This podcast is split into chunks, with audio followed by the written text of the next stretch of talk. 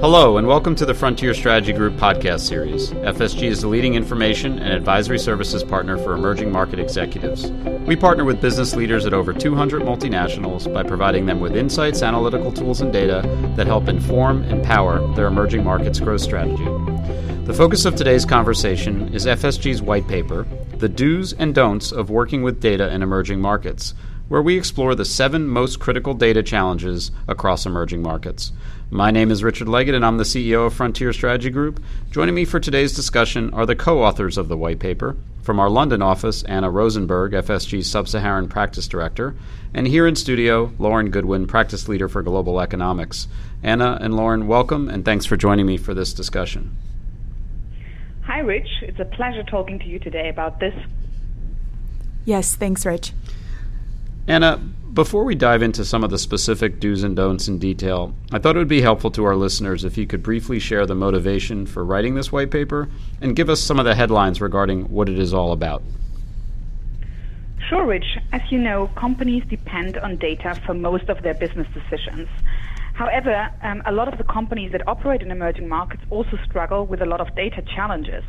There are often gaps in the data, there's potential bias, and the numbers can be outdated or also simply incorrect. So the wrong usage of data is often to, play, to blame for a company's misjudged investment decision, and in some cases also the uh, market access of a company from an emerging market. So using data incorrectly can, as a result, put a company's reputation at risk as well as, well, the job of the person making that decision. And that's particularly important now because a lot of companies are now operating across an increasingly diverse portfolio of emerging markets, and global growth is continuing to slow. So decisions are more important now than they may have been a few months or years ago. So as a result, we felt the need to put a white paper out there that clearly outlines what data can and cannot do. Now, in terms of the headlines you asked me about, the white paper offers concrete advice on how to first successfully navigate and interpret emerging markets data, how to utilize data to support strategic operational decisions, and how to avoid many common pitfalls associated with emerging markets data.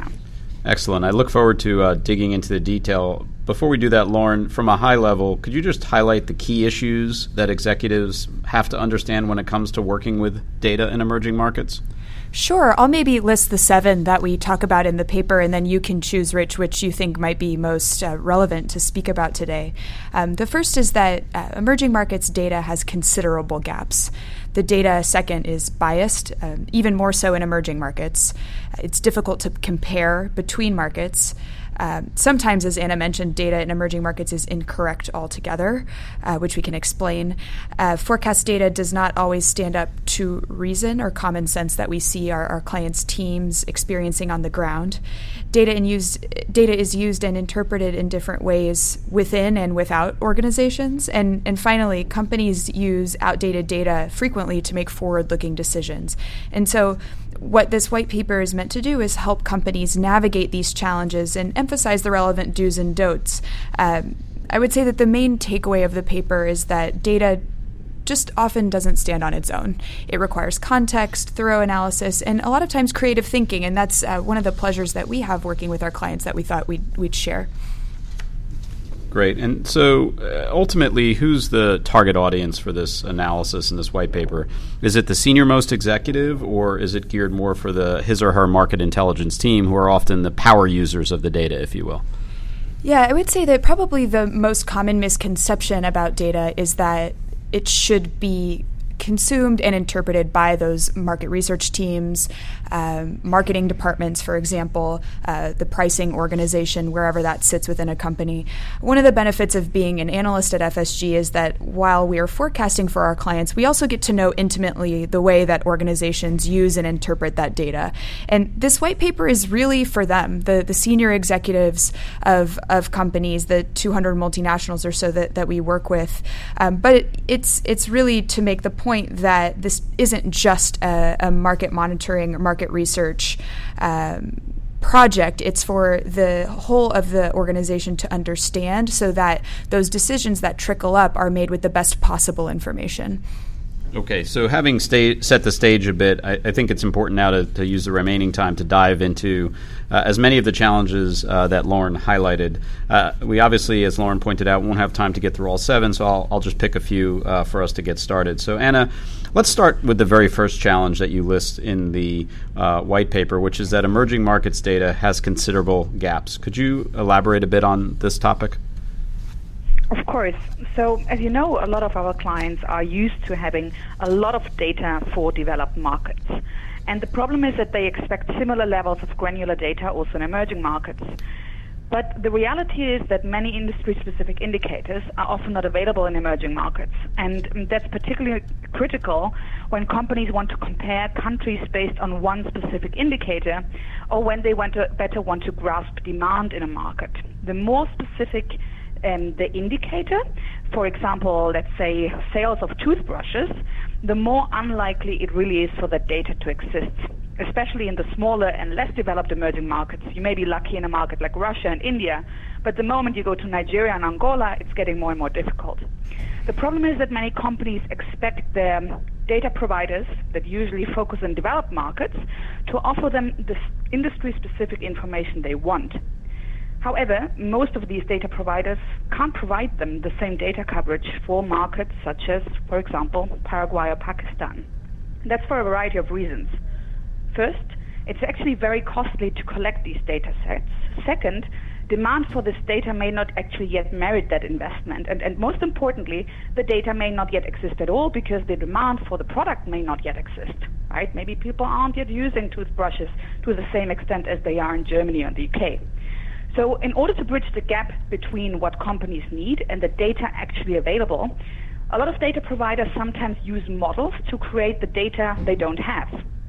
But if these data providers then lack emerging markets knowledge, so if they don't have analysts in place to look at the data, gut check the data, then you can end up with serious issues with data quality. Can you give us an example, Anna, of, of, of poor data quality? Sure. So, so one of our clients, an alcoholic beverage firm, was basing its assumption on data from its industry-specific data provider, and, and that uh, company decided to prioritize Iran as one of the largest untapped opportunity markets for its drinks, alcoholic drinks. According to the data that they had access to, Iran's alcohol consumption was actually comparable to that of India. However, when you look at the population numbers, you see that India's population exceeds 1 billion consumers or potential consumers versus Iran's 77 million. So that that forecast was very unlikely to be correct. Also, keep in mind that the Islamic Republic of Iran, there, you, you, I mean, alcohol consumption is simply illegal. So what we discovered is that the forecast numbers were based on outdated statistics from the 1970s, when Iranians, prior to the Iranian Revolution, were emulating Western lifestyles, right, under the Shah.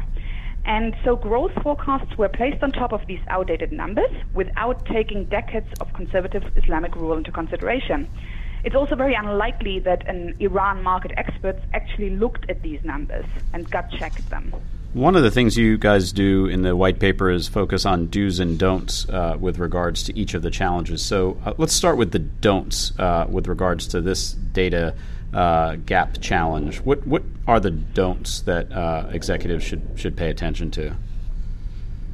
So in this specific case, executives should not expect their approach to develop market data to be applicable in emerging markets because emerging market data has gaps. So then, what what are the do's, or how should they think about this, or how should they approach it? Well, they should be creative and critical about the use of industry specific indicators. For example, if you want to know how many cables you can sell in Kenya, you shouldn't try to look for an indicator that specifically quantifies cable sales, but instead conduct an analysis that draws on available macroeconomic numbers for government spending and investment in infrastructure where such cables could be in demand. There are, of course, a lot of other things um, that executives can, can do to bridge this, uh, the, the problem with data gaps. For example, implementing um, strong relationships with the distributors to help them develop the necessary skills to collect some of the data they want and there are many other issues that can do as well, and we outline them in the in the white paper in more detail. Okay, well, just keeping us moving, then let's let's quickly shift because uh, the goal of this podcast discussion is to is to kind of hit the high points. So let's shift to the next challenge, and Anna, I'm going to stick with you for this one as well. And that the challenge I'd like to talk about is the one where we talk about data being biased, and, and particularly in emerging markets. Could you explain uh, this challenge and, and also share the, the don't before we focus on the do? Okay, so the don't is not to blindly trust data, even when it comes from a reputable source, because data is biased. Because um, reputable sources are typically likely to have better data than other sources, they also have limited resources and problems with the source data that they use, which can undermine the quality and objectivity of their final data set. So let me give you an example here. Um, data can be political, right? So, for example, the IMF and the World Bank are perceived as some of the most reliable source, sources for data. The assumption being that both organizations collect and fact check indicators. What is in fact less well known is that the IMF and the World Bank, as well as, by the way, most other data providers, collect the majority of their numbers from local governments. While some checks are conducted, neither the IMF nor the World Bank have the capacity to actually fact check every single statistic coming out of each country. So, um, large international organizations such as the IMF also have political agendas, which are primarily driven by their um, by their stakeholders, that occasionally also adds bias. Let me give you a specific example here.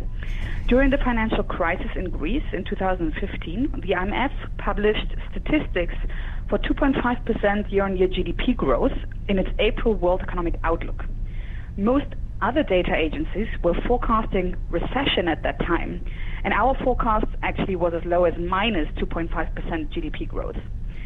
It was actually clear that the Greek economy would not grow, but the IMF was involved in the country's bailout program, giving it, of course, an extreme disincentive to forecast a recession in Greece. Of course, the IMF um, had good intentions here, but um, it made it, of course, very difficult for a company to use that biased data set to set realistic sales targets based on these numbers. Yes, and we often hear about bias uh, from our clients just in terms of even the internal information that they're receiving from their on the ground teams, uh, often because uh, there's uh, similar you know agendas for managing expectations accordingly. So I guess at the end of the day, what can executives do to guard themselves from bias in data? They need to question potential motivations behind numbers all the time.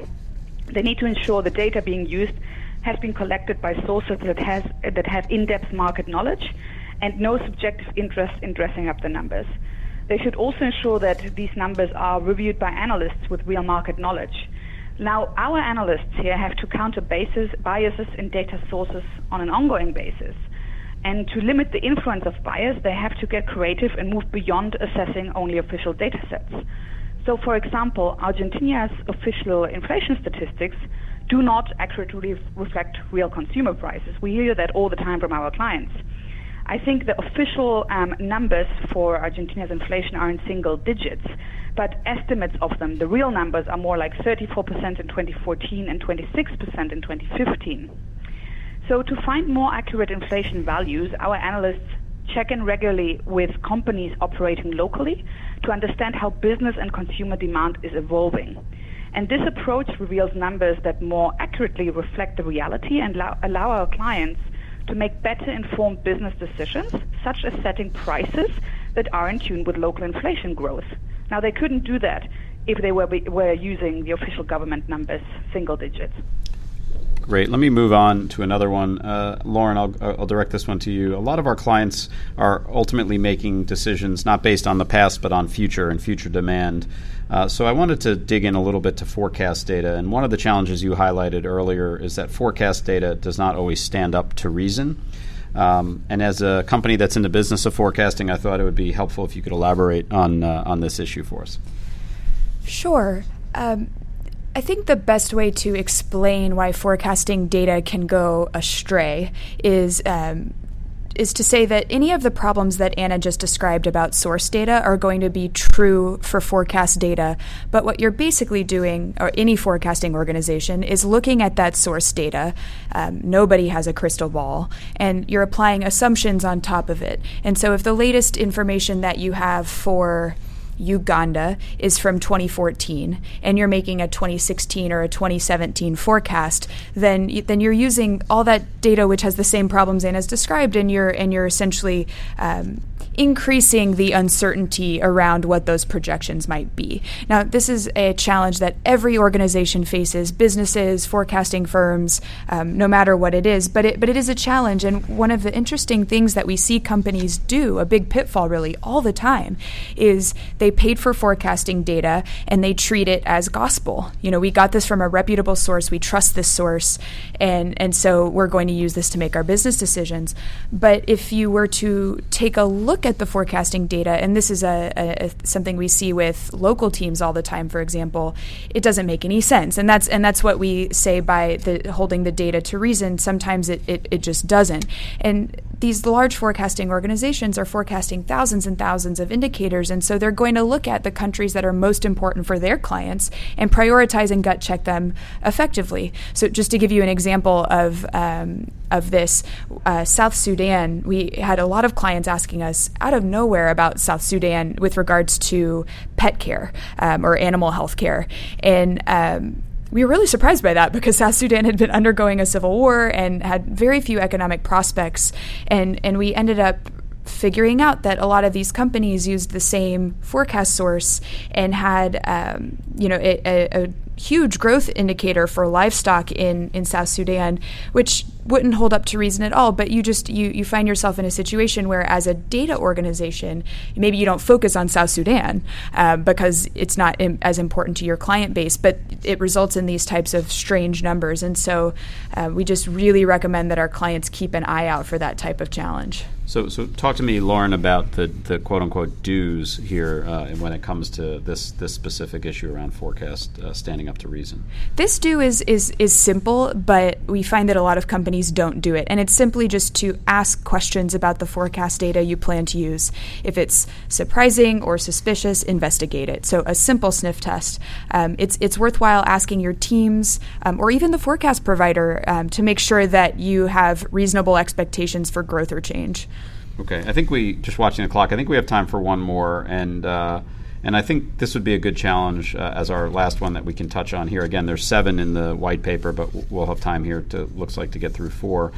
And, and that's a challenge that I've heard vocalized by many of our clients, which is that uh, companies are often forced to use outdated data in order to make forward looking decisions. So, this ties a little bit into our prior discussion here about forecast uh, accuracy. And Lauren, uh, again, I'll stick with you for this one. As, as part of uh, a member of our, our, more customized predictive analytics team, you face this problem a lot uh, and work closely with clients in coming up with solutions. So, could you maybe just elaborate uh, briefly on the challenge and then and then some potential solutions? Sure. This this really gets to the core of many of our clients' business planning decisions. This idea that you you should use macroeconomic data to understand better how your business environment might unfold, and we think that that's a great idea in smart business in, in many industries for many of our clients. But there are two ways that companies frequently get this wrong. The first is just by a simple lack of analysis. Um, it, it, starts with good intentions. A, a company, um, say, a, a company who exports goods as the primary uh, source of their business will look at an indicator like exports and, and decide that that's what they're going to watch to monitor their business. It's worked in the past, it'll work in the future. And we find that that is. Uh, doesn't provide meaningful target setting material. It might be directional, but it's not going to be anywhere near precise. And so you, you end up setting targets that frustrate people, um, which has long term organizational costs. But the second thing that companies do when they're identifying leading indicators that's a mistake is they fail to recognize that data is recognized on a lag or, or reported on a lag. So you have, um, let's use the same example, an, an, industrial company who's, who's exporting a lot of things. Um, export data is released pretty quickly quickly, but it's still going to be a month or two behind in most cases. And so then what is the timing of that relationship to your business? Did if you see a tick in exports uh, this month is June and you get the data from April, well, what does that mean for September? It's very difficult to tell, and so that's that's where we see the most frequent challenges. So, what what's the solution? What can companies do uh, proactively instead? What we recommend is that um, by identifying a proven set of leading indicators for, for, business operations, a company can be much more confident and agile in, in monitoring and reacting to that macroeconomic environment. So once you identify the leading indicators and understand the timing and the size of the impact of that macroeconomic change on your business, you can be much more effective. So I'll just give an example because I know it's a little bit of a, of a wonky topic. Um, one of our clients, who's a consumer goods company, used consumption as a leading indicator of their business, and that makes a lot of sense. Um, and and it was something where, as a very global company, they wanted to have one indicator that they could track across all of these markets. But there's a lot of things going on in the world. So Europe, for example, as they underwent their their big, uh, long, dragged out economic crisis, they saw that the relationship between consumer spending and spending on their product was changing, and so that indicator doesn't apply the same in, in Europe as it does in Africa, as it does in Latin America. And so, uh, what we recommend is that companies really think carefully about those leading indicators and treat each market. And, you know, maybe you focus on key markets, maybe you don't do it for everybody, but treat each market as the unique environment that it is. And, uh, and so, really, the, the do there is just to be careful in identifying those forward looking indicators so that you can use them in, in the way that they were purposed. Last question, Lauren. I'll, just, uh, just following on on this, do, do you think that companies um, are, should be using industry indicators or macroeconomic indicators as the most leading of demand for their business? In my opinion, or in our opinion, really, as we as we've looked at um, projects across all different types of industries, we find and we test uh, when we when we do this type of work for our clients. We test both. Um, we're very thorough in thinking about all the different ways that that could go, um, but consistently, it's the macroeconomic indicators that are more helpful in the in the leading sense, and that has to do with that leading and lagging relationship. So if something is impacting your industry as a whole, um, it's too late to do a whole lot about it at that point. point, and so the macroeconomic environment usually leads that industry impact. Now, that doesn't mean that there aren't indicators that might change your industry as a whole. So, for example, we get a lot of, um, in a lot of our models, we'll use really important regulatory changes uh, that, that are industry specific changes, uh, but macroeconomic in nature. And, and by getting ahead of those types of things, you can understand pre orders, you can um, get ahead of surges in demand to get ahead of that regulation, whatever it is.